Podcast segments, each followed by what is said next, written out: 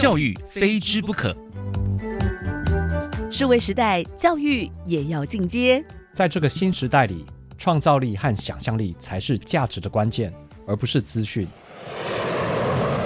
欢迎进入地球学习村，告诉您最新的国际教育趋势、教育创新转型方向，让爸妈懂教育，孩子爱学习。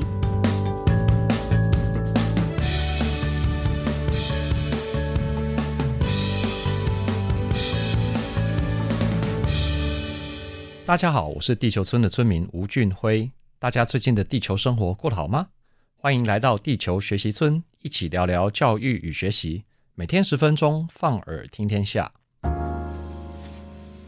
今天我们要谈的是教改中关于高等教育的改革，也就是大学教育包含研究所的改革。要谈改革，首先要先定位大学的角色。就整个地球村而言，大学的功能和任务主要有四个。那就是培育精英、引领研究、服务社会和协助产业。第一个培育精英，指的就是教育，也就是要集中资源，让各领域的人才能够更上层楼，以成为国家进步的领头羊。第二个引领研究，就是要善用国家的有限资源，带领各领域的研究发展。第三个服务社会，它就是一个拿得多也要回馈得多的概念。这里所谓的拿得多，不只是指后天的资源，同时也意含了先天的立足点。最后第四个协助产业，指的就是不要过于出世，而要走出象牙塔，将其能量与民间的产业分享，让产业的发展能够事半功倍。毕竟产业界的实力攸关着一个国家的竞争力。然而各个大学规模不同，成立的背景也不同，所以很难同时兼顾这四个功能。因此，不同的大学应该要有各自的属性定位，而不是一味地追求全方位的发展，更不应该有相同的 KPI。这就是高教的创新及多样化。要落实这个想法，关键的元素有两个：一个是大学自治，一个是永续而独立的经费体系。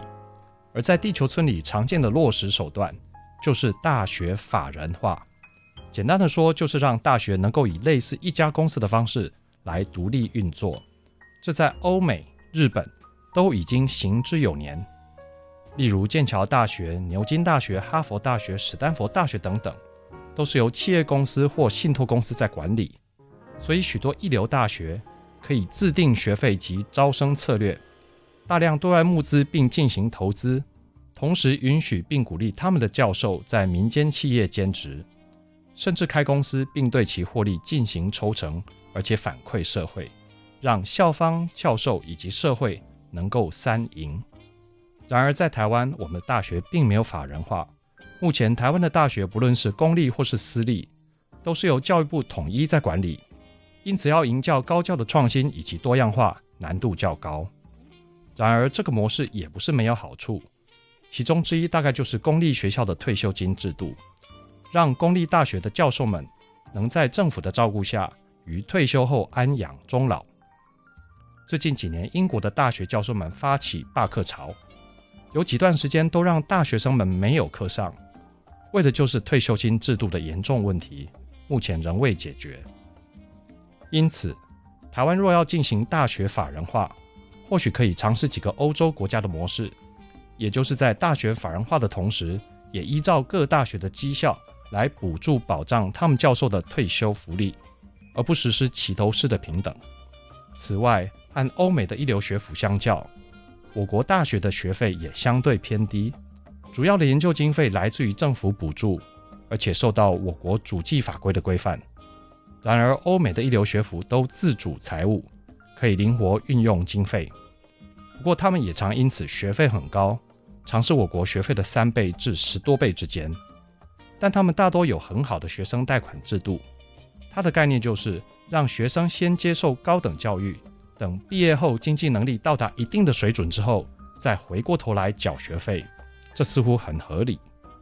另外，台湾长期以来对于大学教授在外兼职的政策也相对保守，它的基本逻辑在于教授们领国家的薪水，所以身份类似公务员，不能公私不分。这和欧美鼓励教授开公司进行产学融合的文化非常不一样。以上是由国际视角站在国家的立场，对于高教改革的观察。台湾其实在很多地方都已经在尝试改变，然而长期以来的社会包袱以及教育文化，让台湾的高教改革之路倍显艰辛。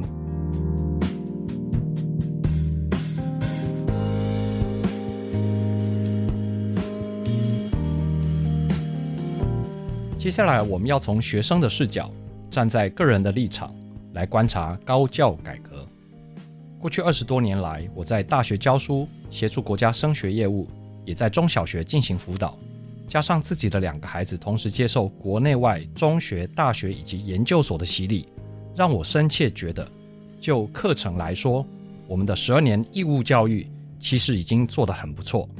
真正需要改变的是考试竞争的文化。以成绩论英雄的文化，以及社会关怀和国际观的缺乏，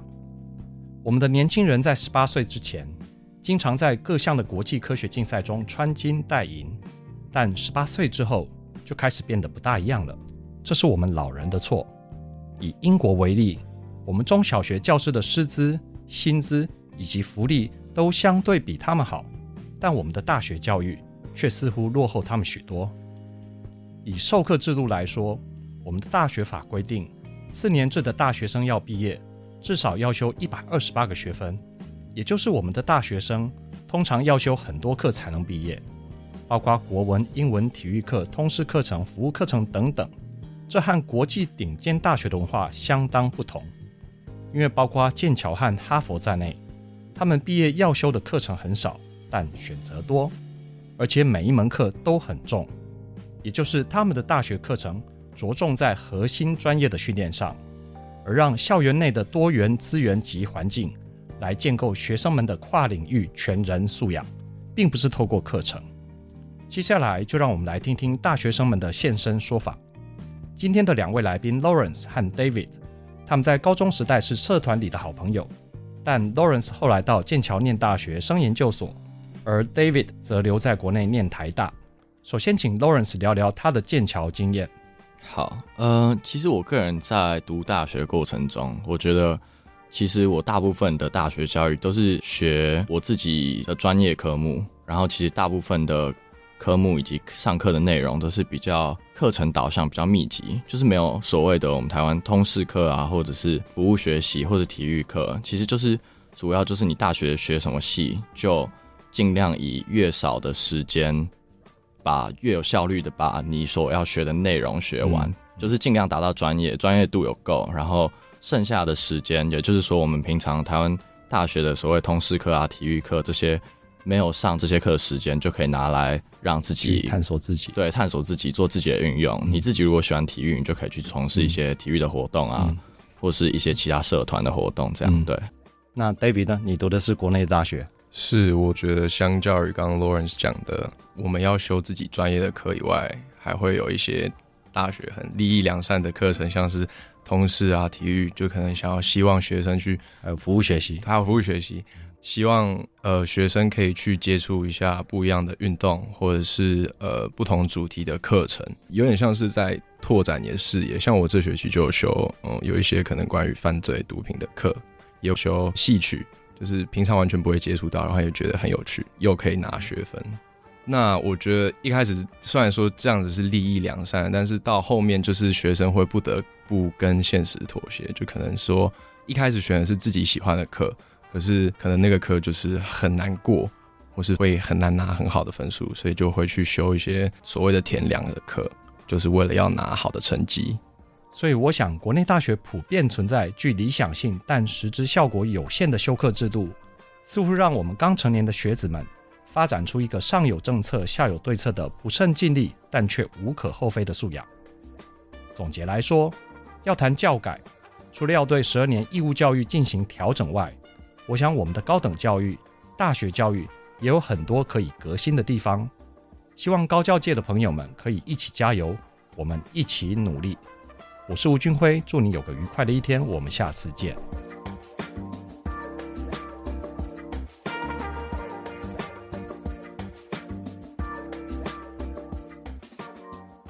欢迎留言给予我们五星好评。收听更多节目，请到教育电台官网或 Channel Plus 频道收听。